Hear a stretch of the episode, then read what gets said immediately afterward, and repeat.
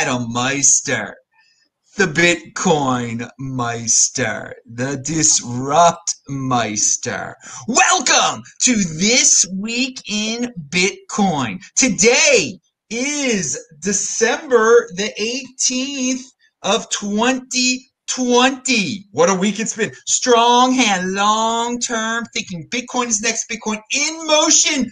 Personal responsibility is the new counterculture. I am offended by selling. Who couldn't be offended by selling this week?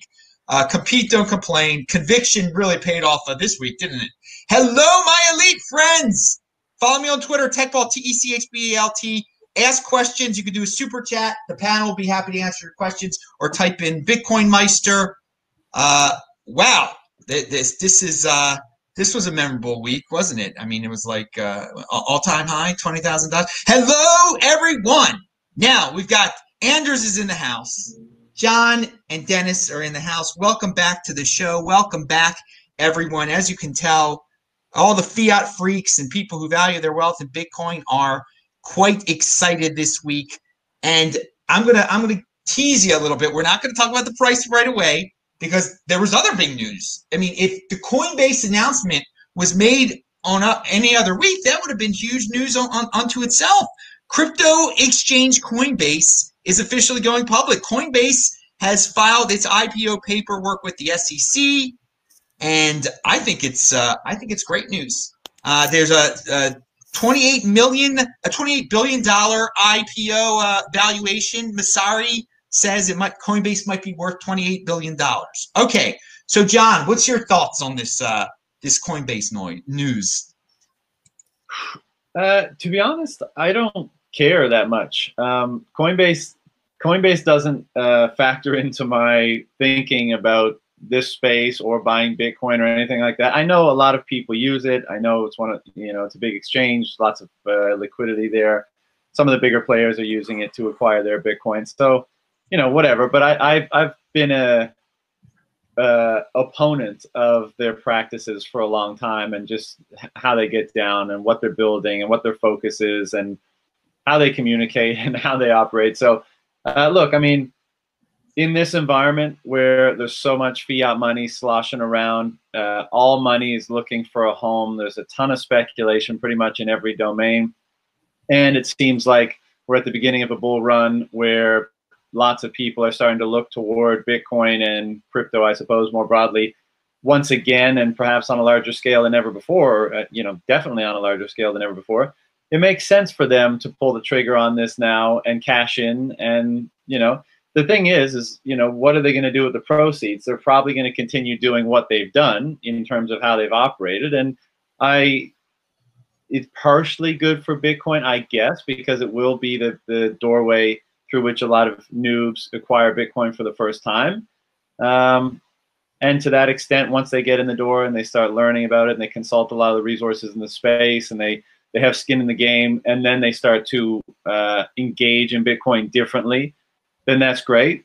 And to the extent that um, they continue to operate as they have and direct people's attention toward things other than Bitcoin, uh, then it's not great. But it is what it is. It's the market, and I don't. Uh, I, I, don't. It doesn't. It doesn't occupy much of my thinking, e even after I heard the announcement. So it is what it uh, is. It's good for the space in terms of valuing other companies in the space, I guess. Like I'm hoping that such a huge valuation for Coinbase will mean the Bitcoin only companies that I'm sure a lot of us really appreciate and like, it means that their relative value may go up in the minds of people that are valuing businesses now in this space. So that's good yeah, th- there. I, I was going to ask you to take a few steps back and look at the bigger, the bigger picture. Also, I mean, this is going to be the first major uh, American IPO related to Bitcoin. So there's going to be big, big coverage of this. I, I think it, will add not that we need the seal of legitimacy from traditional finance financial markets, but it will add uh, an aura of legitimacy that previously may have not uh, been there. Uh, do, do you have thoughts on, on that on the bigger picture? Like it's it's the first IPO. Yeah, I mean, it's a lot of eyeballs will come to the space. You know, a lot of new money will come to the space. It'll trickle down into other areas. it'd be interesting to see actually, you know, like, and so yeah, it's good for Bitcoin, it's good for Bitcoin companies, and it's good for just general awareness and stuff like that. It'll be interesting to see off the back of this what you know. In, in 2017, it was the ICO craze, right? Once people see that there's huge money in this, yes, it's good for Bitcoin, but what else will it attract to this space? Like, what's going to be the ICO of the 2021 bull run? It'll be interesting to see what takes that mantle, if anything different, or if it's just the same all over again. But yeah, good pro, pros and cons. But this is par for the course. It's to be expected, and um, you know, I just keep uh, buying and hodling Bitcoin, and that's that's from from the from the companies that uh, I think are doing it the the correct way in the space, and all the other attention is great, and it also Adam gives us an opportunity as people to create content in the space.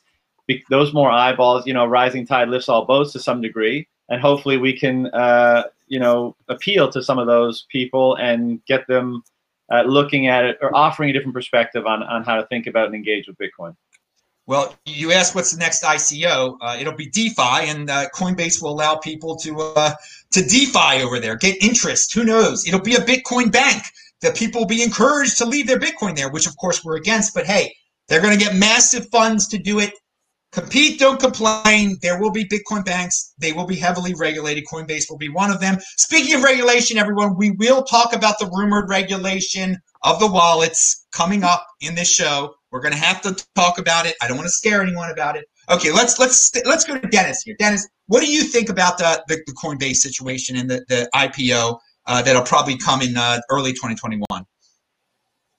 I think it's they timed it pretty well based on what happened with the all-time high.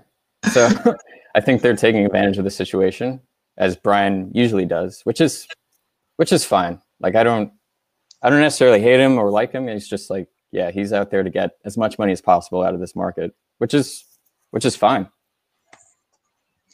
dude, Dennis laying down the calm explanation. I love that we went to me screaming to Dennis, like, yeah, man.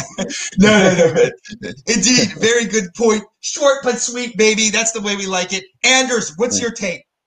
Um, overall, I think uh, a Coinbase IPO, which is going to get um, a ton of uh, noise and publicity, is just great PR uh, for Bitcoin. Unfortunately, you know, some people will will go there, open an account, and um, and uh, and end up buying uh, you know dirt coins, uh, which is a sad and a shame, and they will be scammed by uh, Coinbase to you know appreciate those assets, although they should not be appreciated.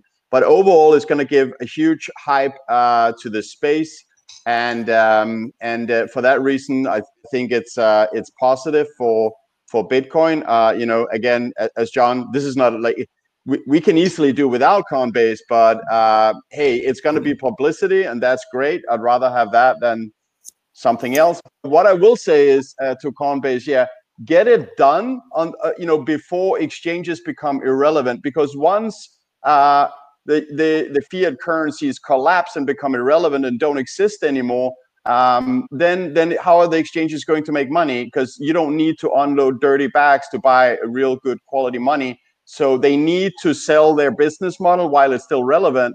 Uh, because 10 years from now, I really don't think that um, anyone, including the United States government, wants to accept uh, their own currency uh, because it's not going to be worth um, much. It doesn't have a future, in my opinion. So sell the exchange while people still value it. The only way they can make money going forward is by being a bank, as you were talking about.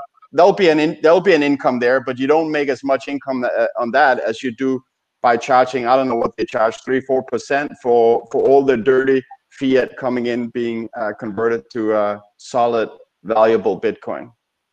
Well, yeah, yeah, they with all the money they will raise, I think they'll be able to pivot to sell a different uh, business model. And yeah, it would be a, a Bitcoin bank is the first one that comes to both our minds uh, right there. There are also people talk exchange tokens. I don't, I don't know anything about exchange tokens, but apparently they'll they'll be able to print their own money. Uh, there's, there's a lot of a lot of different ways they can go if uh, if the uh, scenery changes.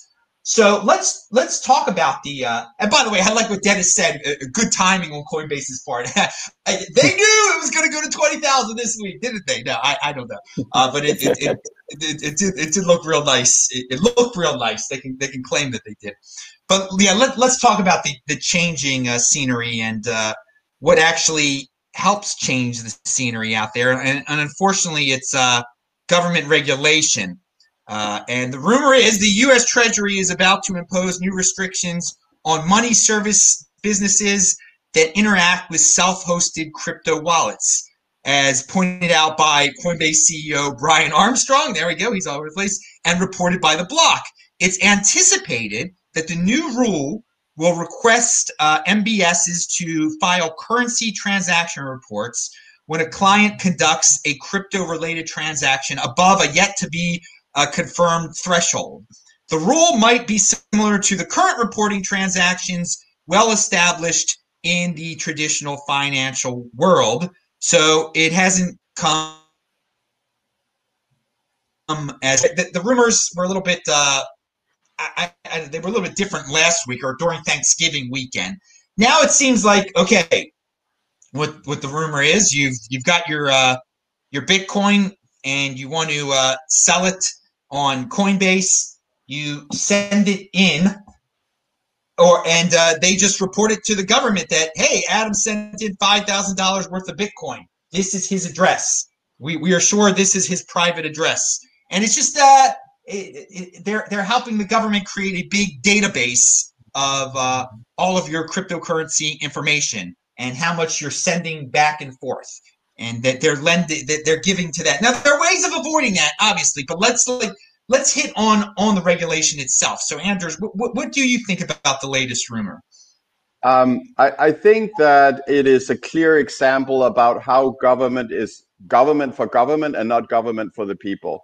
Um, and um, and clearly we you know there shouldn't be a need for government uh, to know uh, what you necessarily hold of of savings. It, I don't think that's none of their business. Uh, of course, they need to know what they need to know. Um, you know, to to. Uh, oh wait, did uh, is Anders frozen for you guys? Yeah. Yeah. Oh, you froze. Okay, Anders, come back. Um, there. Yeah. So as soon as I'm done with this rant, I'll go open the door to the Wi-Fi. Maybe that uh, that that shouldn't be closed. Um, so overall, um, I, I, think it's government for the government, not government for the people. Um, it's none of their business what you know you have as savings.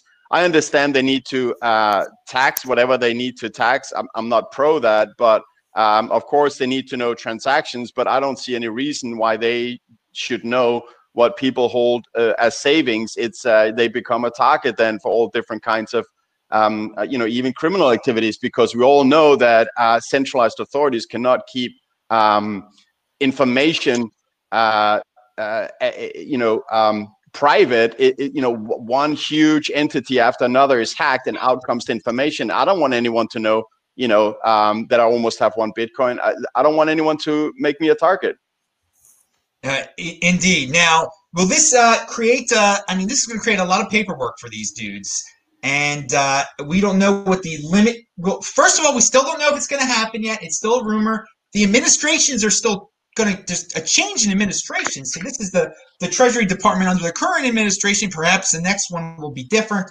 Perhaps there's already an agreement. Uh, the transaction. I mean, you would think both parties want to keep track of, of everyone at this point. Sadly. Um, but uh, Dennis, what, what is your take on, on the rumors here?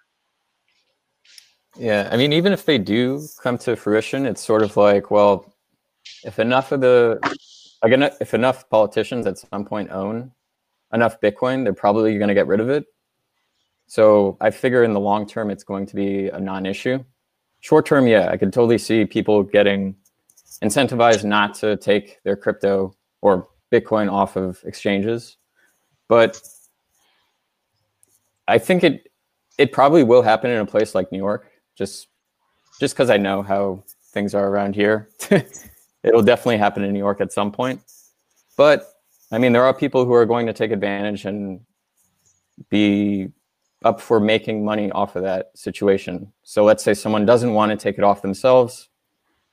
There will be people out there who do want to take advantage of that and charge them fees to like, all right, I can figure out how to get your Bitcoin uh, non KYC'd at some point.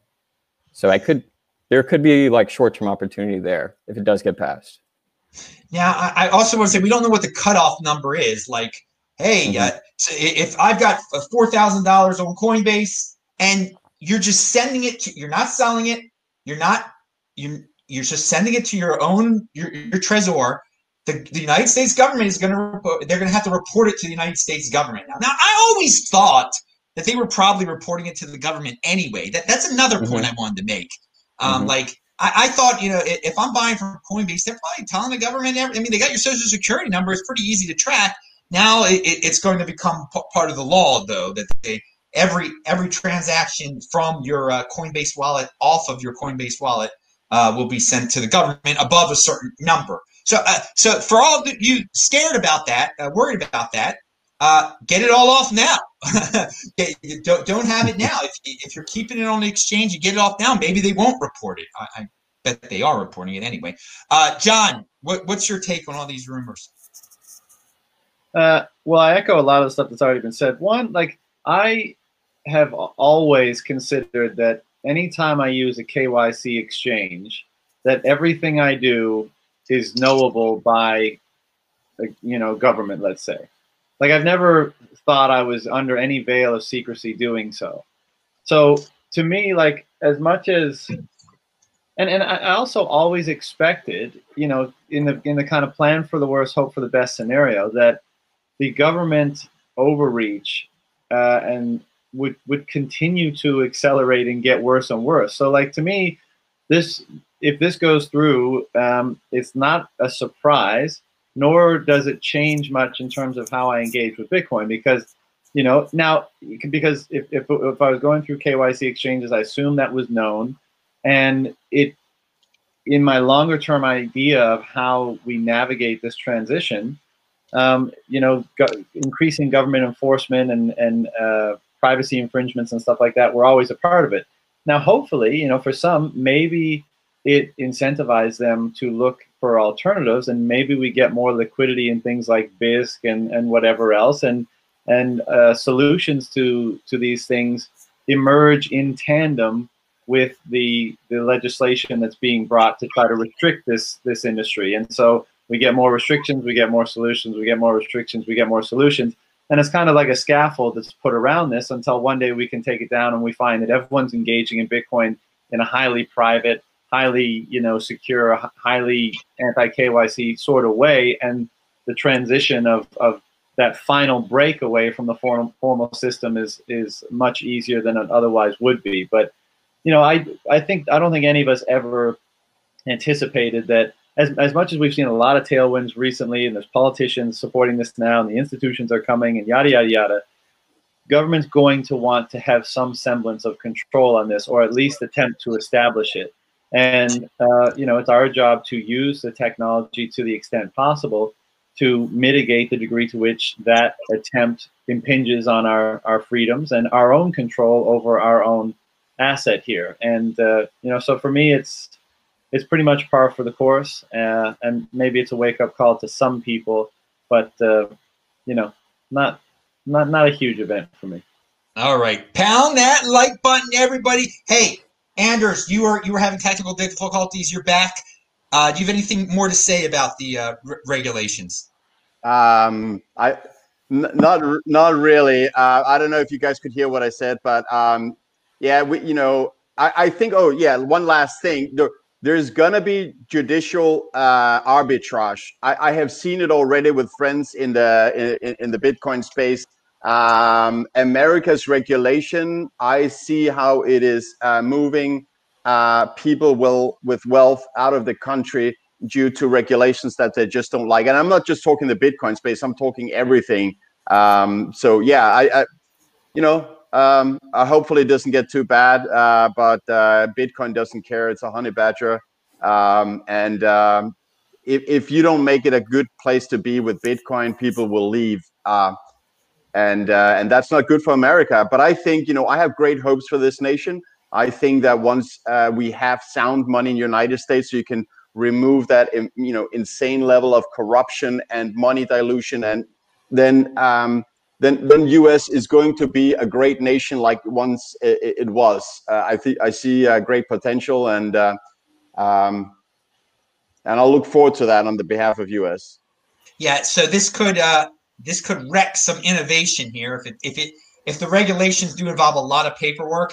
It's only going to be uh, bigger companies that are going to be able to deal uh, in this aspect of Bitcoin, and thus uh, smaller companies who might have gotten in and might have been innovative will just they will never exist. So that's uh, your your uh, jurisdictional arbitrage, whatever you want to call it. Yeah, the, the co- smaller companies want to come to the United States. They'll uh, they'll go somewhere else where they won't have to deal with uh, such regulations. Unfortunately, there I mean there are plenty of companies uh, countries. I mean the Netherlands is worse with they what's proposed over there. Uh, but uh, uh, like John said, for me personally, this doesn't really affect my you know how I deal with Bitcoin and, and, and stuff. I mean I don't I don't need to go through these uh, traditional uh, rails that, that so many people do.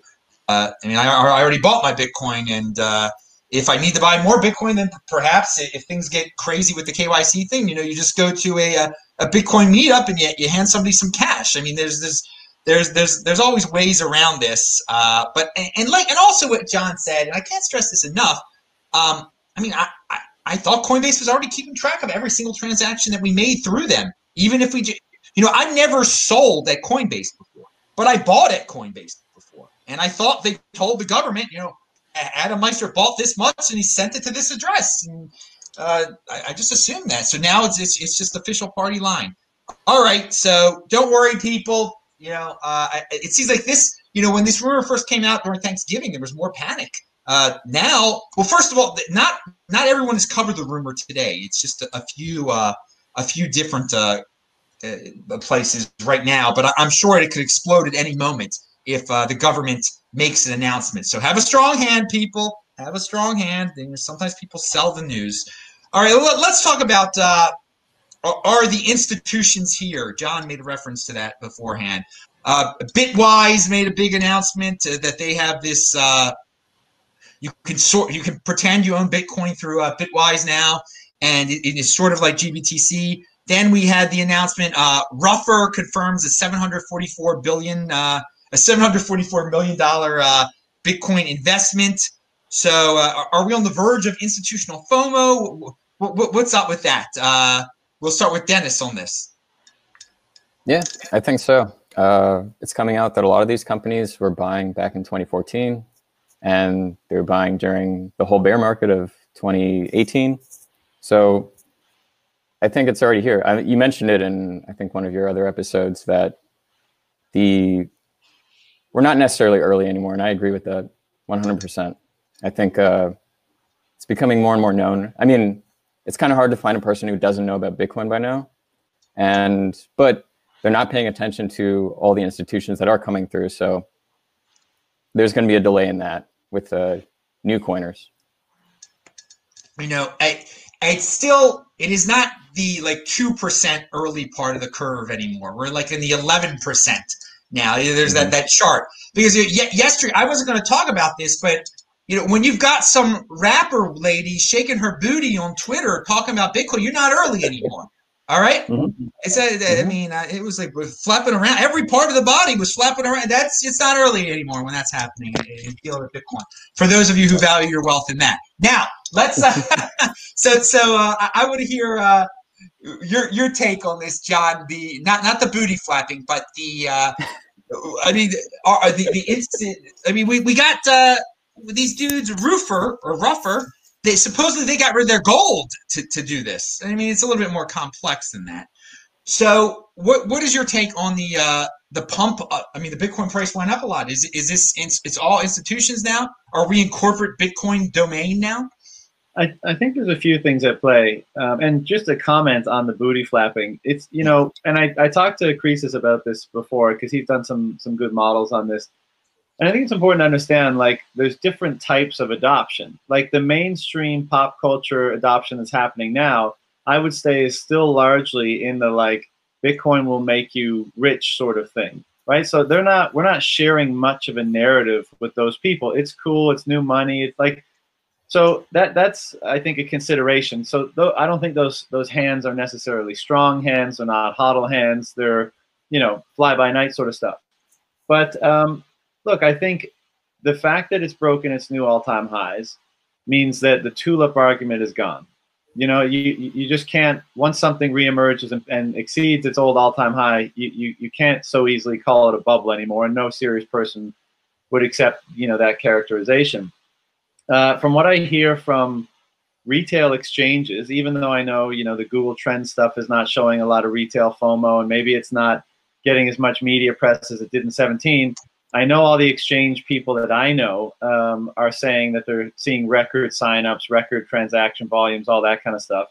But to your point, I do think the thrust of this is probably institutional uh, money coming in. Like we know the obvious, you know, Saylor kind of kicked that thing off, even though of course there were some before him. But he was a, a very public uh, person who did it in a in a in a very public way.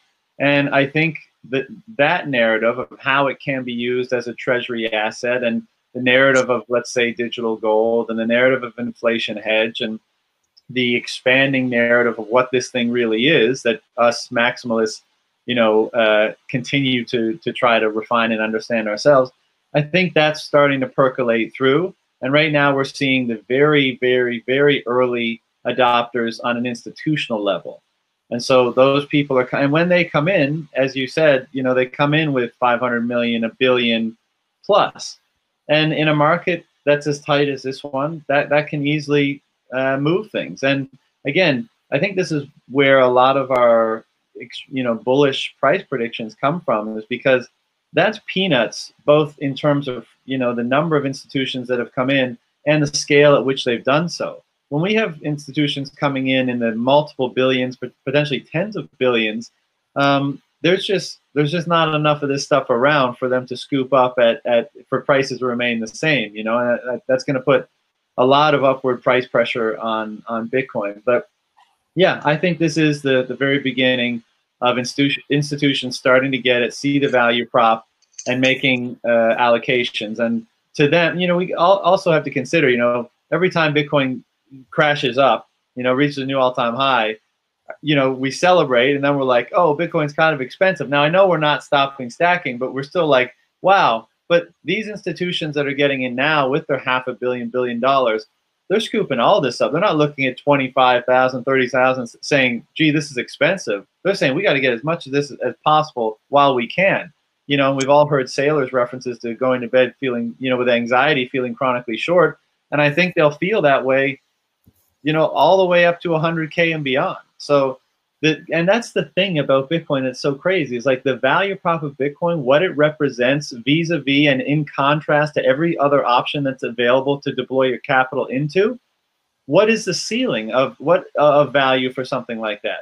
It's way beyond 100k, obviously. And I think institutions are, be, are, are when they try to place their valuation frameworks on it, they're coming back and saying like, well, we can't use any of our traditional models, but what this represents compared to everything else that we have available as an option is, you know, priceless. Or, you know, of course they have to put something on it to, to communicate these things, but I think they'll be buying all the way up and, and may, it'll probably get peaks and troughs as, as most bull markets have, but uh, I think there's going to be a sustained demand from institutions from this and increasing as we move forward. 2021 is probably going to be a huge year for institutional uh, buying. You what what's the ceiling here, and what what's the way they're evaluating it? I I think it's the I think it's four hundred thousand uh, based on the gold number. Uh, the the CIO of uh, Guggenheim uh, basically ref, he, he brought up the four hundred thousand uh, Bitcoin number, and that's basically taking into account the the, the market cap of gold and that Bitcoin is the uh, is gold 2.0. So we, we let, let's pretend that most of these institutional guys have that in mind. That's the way they're calculating this. Of course, they're going to think twenty two thousand dollars is really cheap compared to four hundred thousand or three hundred thousand. So it's it's full steam ahead for those dudes. It, it, what it appears it appears to be now you say that you know people in the uh, the retail side that say that the retail numbers are increasing, and they can increase, but those people might just be buying hundred dollars a pop or something, and that's that's it, it can be so it can be eclipsed so uh, unbelievably fast by a, a big uh, institutional whale coming in there. It makes oh. it look like peanuts. you know, like a thousand people bought a hundred dollars worth of it, but then uh, Saylor comes and buys millions and millions of it, and it's just the retail stuff is now uh, pushed to the side. So retail people, don't be left behind, dudes. These dudes are they are pumping up the price now. Uh, so th- again, why is why is you know all, all these uh, publications are trying to say uh, why did the Bitcoin price go up so much uh, lately? It's because of these darn institutions. I I go back to Michael Saylor in August on August 11th, my show. I said that was the biggest news of the year. The biggest news of the year was Michael Saylor, uh, MicroStrategy, making the announcement that they were putting it in their uh, treasury, and uh, and then it, it, made it cool or it made it acceptable for all the other companies to admit it and, and try to do it or to think about it. So enough of my rant. Uh, Anders, your take on all-time high and uh, institutions and everything we've been talking about. Yeah, uh, so I, I uh, happen to think that uh, 2020 has been a phenomenal year. Um, in, in, in many ways, you got to stay optimistic and look at the positive.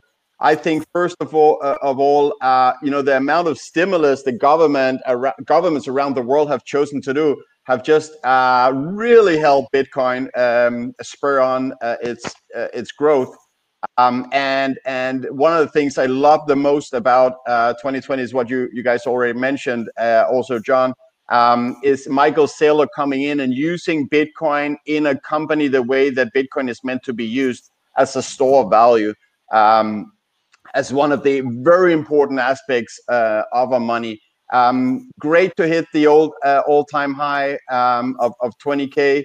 Uh, I, I so you know even though i have rationally been saying that this you know more or less was going to happen for at least two and a half years uh, then being here now at 23000 i'm pinching myself and realizing that this whole parabolic curve that i have been talking about and many others and the guys in the chat um, it's it, it's actually happening so, uh, but I think, um, yeah, in terms of where we can go in this uh, in this bull run uh, before the next halving cycle, I would say that 400,000 is looking increasingly realistic as a as a top. But also, I will say, and this makes me uh, lose a bet to uh, uh, Poppy, uh, Pablo Huddle and Greg, who are both in the chat, um, that there is an increasing chance that we won't have a real bear market anymore because the speed at which Bitcoin's price is is exploding, which is ahead of schedule actually, and it is because fiat is is dying much faster.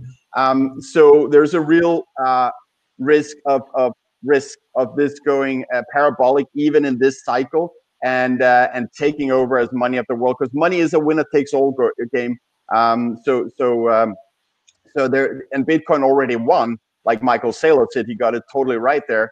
Uh, but let's be realistic. There is a ceiling. Of course, there is a ceiling for Bitcoin, you know, even at the end of this decade. And that ceiling is infinity.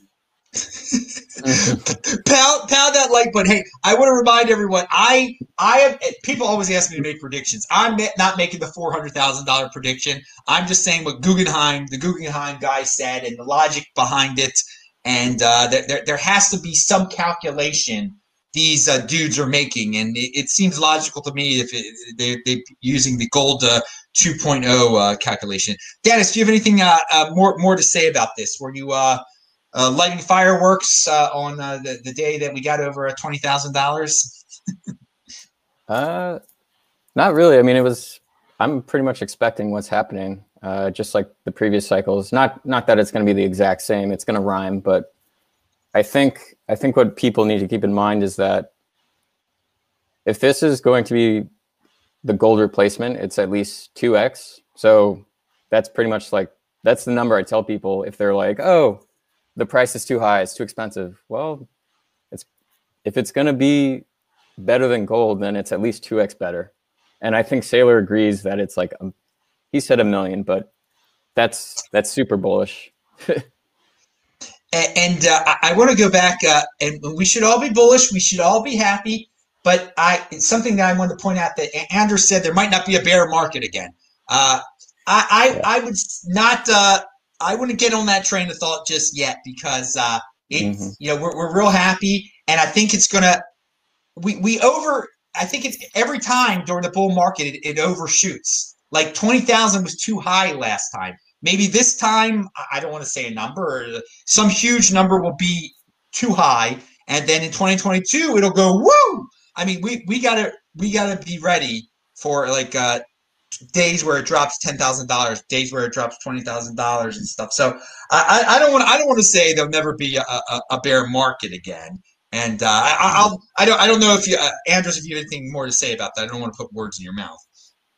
Um, in in terms of um, uh, yeah, I, I, just if you had any clarification on your bear market uh, prediction. Okay, yeah, yeah. So yeah, uh, yeah. Let me go into depth for that because honestly, that's what I spend hours every single day uh, trying to analyze the price and uh, you know, Mike's the anatomy of the bull run, as I call it, which I find extremely interesting. Um, so uh, what is worth noting is that um, because, in my opinion, stock to flow has been accelerating slower than previously because it was going up faster. It's not only the halving every single block, the inflation rate goes down. So if you look at those numbers, you'll you'll see that. But to get to my um, to my point, uh, the bull runs have been getting longer for that reason, and um, the price anticipation of the halving that that uh, start in the increase of the price that has started earlier and earlier.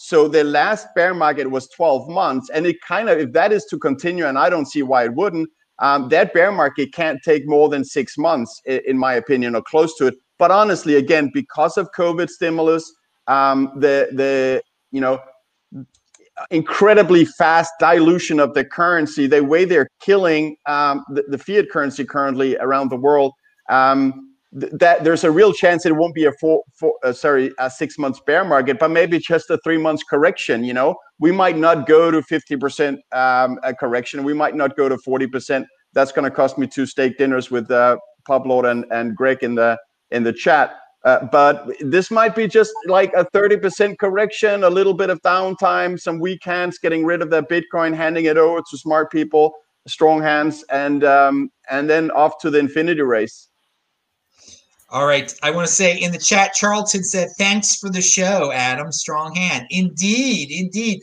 John, any more thoughts on uh, bull markets, bear markets, what's been going on? A huge price. I mean, it, I think a lot of people were surprised that it, it, got to 20 before the end of the year, and then it just got to 23 all on the same day 21, 22, 23. Some people predicted it, but uh, John, any any general price uh, talk you want to mention? Uh, not price talk. I mean, I, I, like everyone. I think, I think this could happen faster than even we expect. You know, I oscillate between thinking that and thinking it's going to take uh, longer. I still think there'll be bear markets, though the length and depth may be uh, shorter. But nothing grows in a vacuum. Everything consolidates before it moves to another level of growth. You know, you see that all throughout nature. Uh, the thing I'm most excited about is the unlock that this bull market is going to have for you know, a, a, much larger cohort of Bitcoiners than last time. You know, because the people that have that have held for the last three plus years, let's say, um, and the nature of the attention on this, and the nature of of the macro landscape behind it, and we've seen this just for being 3K over the last all-time high, like. Uh, just the attitude from Bitcoiners, like I, I think we're going to see a lot of Bitcoiners stepping out uh, in this run, and you know, doing things on their own, leaving their fiat job to try to contribute in, in some way. And I, I can't wait to see the blossoming of, of all these Bitcoiners going out and having the the uh, financial stability to actually start, you know, expressing who they really are in the world and what they really want to be building and contributing. And that's going to feed into the accelerant that all the other accelerants that we've already articulated. And, and it's that's so that's the most exciting thing for me. Yeah, indeed. There's there's excitement all around, and uh, I love what Anders said. I don't know if Anders even knows. I say the same thing that Anders says. This has been a great year, and uh, I if people you need a mentor, you find out someone who says this has been a great year. And Anders is he just said it on his own there, right? Right there. So it has been a great year. And by the way, I, I, I joking about the, the booty shaking on Twitter. I, I think it is awesome that uh, anyone can find out about Bitcoin. There are no excuses. You, the people shaking their booties, they can get in before freaking Wells Fargo does. That is there, there's there's nothing holding people back uh, from from getting in on this. So e- everyone is welcome in this space, and no one can be banned from this space either, which is which is really cool. You might not like booty shaking, but you can't stop it from being here, baby. Um, all right, so talking about uh, banning, unfortunately, uh, you know, we're, we're going to go to politics here real quick. Ross Al- Ulbricht, there, there are rumors all of a sudden um, that the president might pardon him, that they at least uh, caught his ear uh, about this. Now, uh, you know, the president, he lost, uh, and uh, there's going to be a new president. So you think that he, you know, he pardon as many people as he wants. I mean, he's go wild on the pardons more so than he would uh, uh, any other time. Uh, do you any of you uh, have any uh, thoughts on, on Ross Ulbricht and uh, the the possible pardoning situation, or or any of the people that have been mentioned now? They're mentioning who are remotely associated with Bitcoin. Julian Assange, he's associated with Bitcoin because you know he, he WikiLeaks had to use it, and now he might. The rumors are that he might get pardoned. anyone any any takes on that uh, from the panel? I know that's uh, that wasn't a planned question, but I just thought about it. I mean, I'd I'd love to see it. Obviously, Assange, Snowden, Ross. I mean, that would be amazing. Um, I think Assange and Snowden have a better shot because they're way more public figures than Ross is. I, to me, Trump uh, pardoning Ross, much as I'd like to see it, would would be surprising because Trump is pretty anti-drug, and that's kind of what Ross is associated with with the, the Silk Road um, Assange and Snowden, it'd be maybe a bit of more of a middle finger to the establishment on his way out, sort of thing. And and they're very public um, uh, people. But I mean, wouldn't that be amazing if if he did that? You know, on the way out, the three of those guys and, and possibly more people deserving of a pardon were pardoned, and um, you know, I think that would endear a lot of people to Trump uh, on his way out. But uh, so hopefully, we shall see. I, I think that there's a part of me thinks it's it's more likely for him to do the Ross because he might just no one most people don't know who he is, so you could just kind of slip it in there, and it would only be like it would only be Bitcoin people uh, celebrating, and uh, they they they focus on some other uh, person uh, that that he let that he let go that he that he pardoned, and they would try to say it was a bribe or it was associated with his hotels or something, and the Ross thing could just slip in. But you make a good point. He is uh, he's associated with drugs and uh, he's kind of has a line in the sand uh, with with drugs, but he has let uh, he had that criminal reform before prison reform, where a lot of guys that got out, uh, I think, were associated with drugs. Do do any of you guys have anything to say about that? Free yeah. Ross, that's all. That, that's all you got to say. All right. Uh, yeah, uh, President Trump, if you're listening, just free him. All right. uh, all right.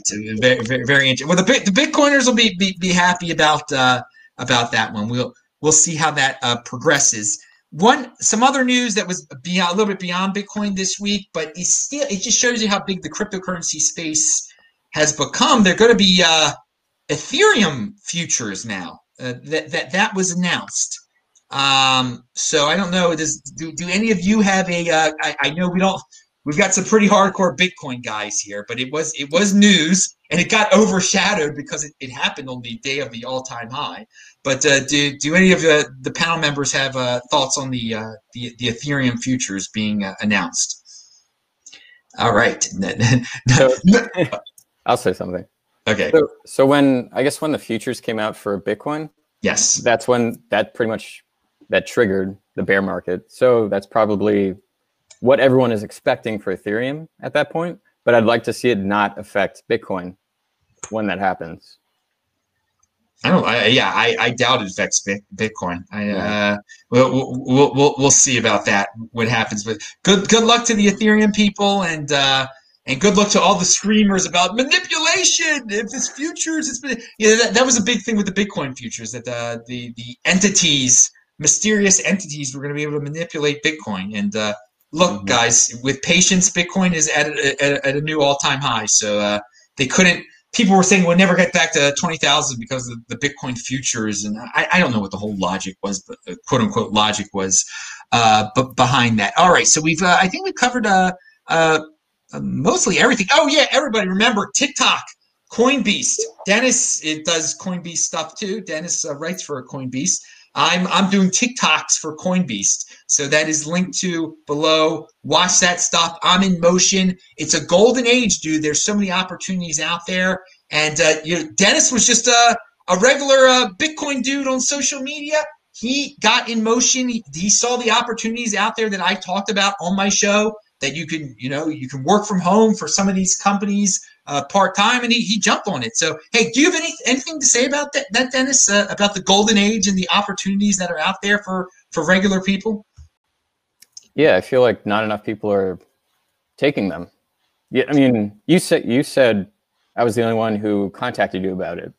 That's kind of a red flag for me in general. Like, with I think the state of things uh, for a lot of people, but yeah, like you and Andres said, this is probably one of the best years for not only Bitcoin but myself and a lot of other people.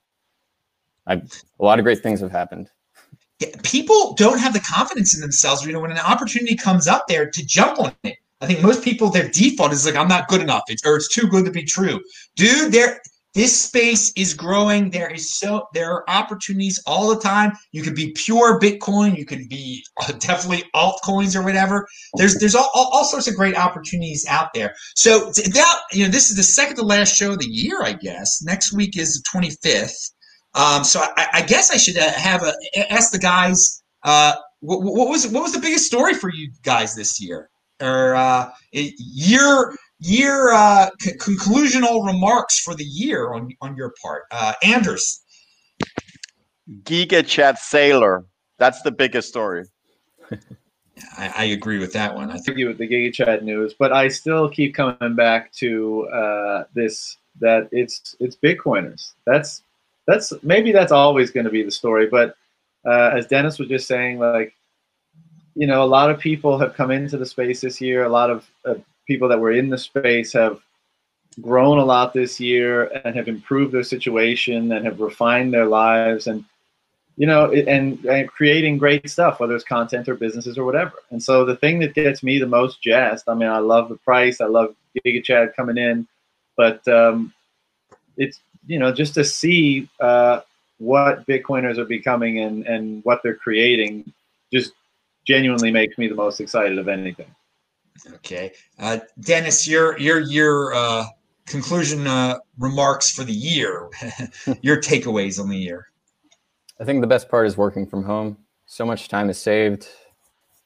I, if this is this is probably the one of the few opportunities the millennials and Zoomers have the opportunity to like just get back at the older generations if you're going to do the whole generation thing. Uh, for the longest time, a lot of corporations have been very strict on getting people to come to the office and do their work, but you can do it all at home. So I'm glad their hand was forced because of that. Yeah, people are finally uh, understanding like the power of the internet that you don't need to go to a physical office that that that was a positive right there. And for all you people starting your uh, Bitcoin businesses out there, you don't need you don't need to be located in San Francisco. I think that's pretty freaking obvious at this point now, after uh, what we've gone through this year. So uh, it's uh, it's it's it's been an it's been an adventure of a year, and it's been great for Bitcoin. And it, Bitcoin's definitely given us a present here at the end by, by ending on such a positive note. So speaking about ending on a positive note, we're at the we're at the end of the show here, and uh, I'm going to let everybody, uh, you know, talk about what they're doing or mention some news that I didn't uh, bring up this week. I'm, I feels like I'm, I'm, forgetting. I'm forgetting something here. Like something happened. I don't know if anybody in the crowd has any questions there about news you'd like us to talk about. But we'll we'll start with Anders. What, what, what are you up to? And any news you wanted to talk about that I didn't bring up? Yes, uh, Adam, I just want to say uh, once again, thank you so very much uh, to be on your show. I'm happy, I'm honored. Thanks, John and Dennis, for hanging out. Um, you're great guys. Uh, and um, and and then I want to share a little story, uh, Adam. Um, I was on your show about two years ago, and then this guy, um, uh, Poplord, or uh, as he calls him now, Guy Guy Bennett is his handle on, on Twitter. He reached out to me after I'd been on his show. We just clicked. For two years we've been talking bitcoin every single week for hours and then we decided to put it uh, online and make our little uh, show on my youtube uh, called the toxic happy hour where we're just having a poll we had john on recently.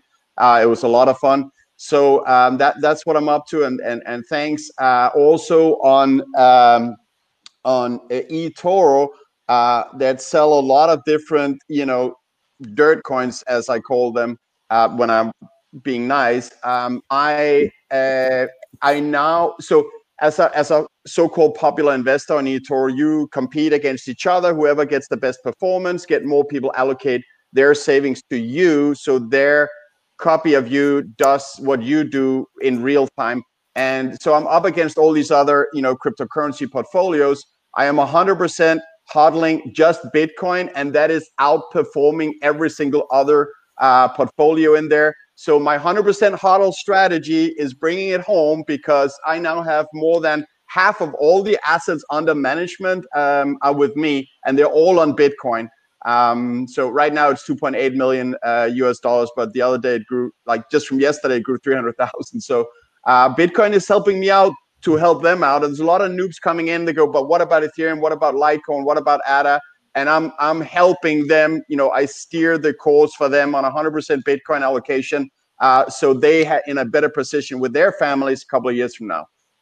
Dude, what an in motion story! You know, just by being on my show, you, you met someone and you came up with you produced. I mean, that's that's what this world is about. I mean, you you created and you were in mo, and that's great that Pub Lord and you uh, got together because of the show and uh, just, uh, I, I want to ask you, you know, speaking about eToro, have you seen the advertisements with like Alec Baldwin in it? I mean, do you- yeah, I, have seen some of that. Uh, honestly, I can't even remember because I don't really look too much at it. What I'm concerned about is, look, there's there's people in different phases of of you know becoming a a, a toximalist, which I you know I'm proud to be toxic towards people that scam.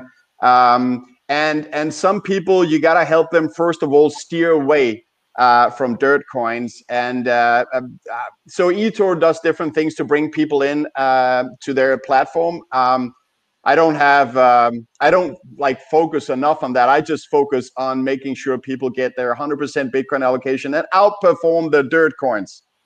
You see, that's such a great point. You know, people are looking for other people to manage their crypto portfolio when it's just as simple as Bitcoin beats everybody's crypto portfolio. You know, people always want to, this is an old saying of mine, but people always want to do something with their Bitcoin. Do nothing with your Bitcoin.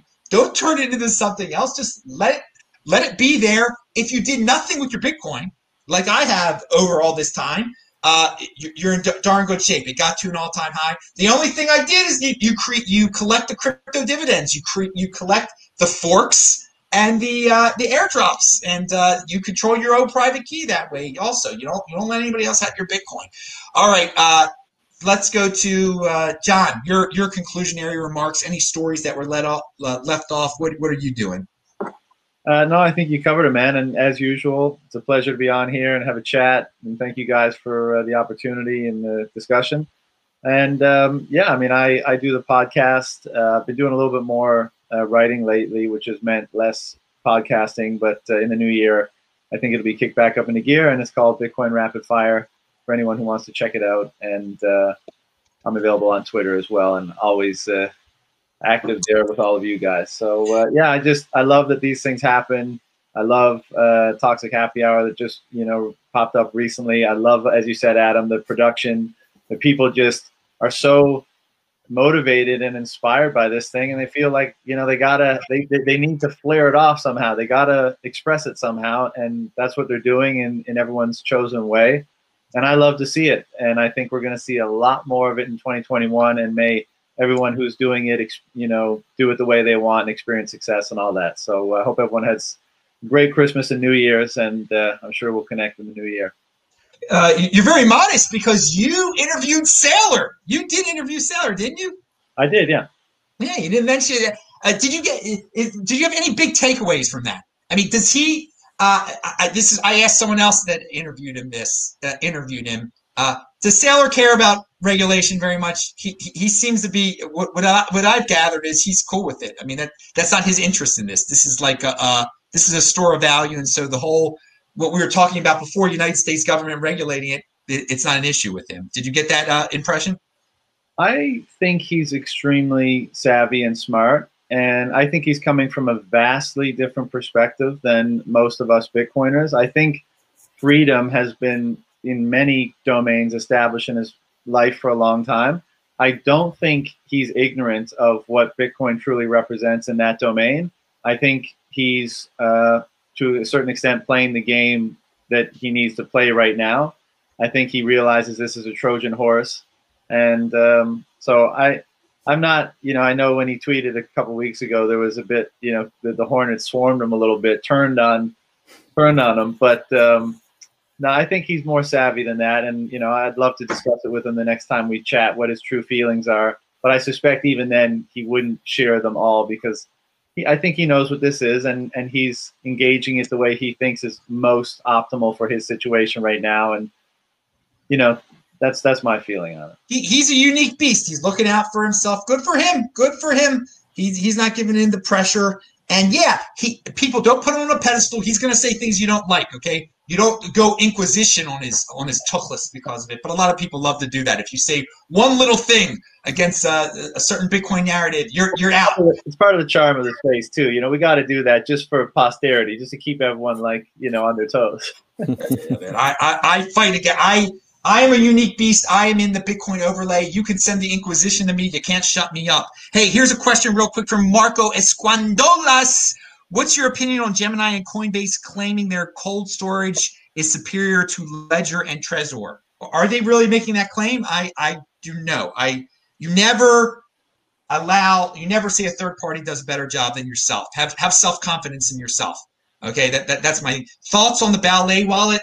Uh, my my thoughts on the ballet wallet. It's it's something for for newbies. It's something for newbies. You try it out, you learn from it, and then you move to something else. What uh what uh what Mr. what Bobby Lee is doing? He's an entrepreneur. You don't have to buy his freaking ballet wallet.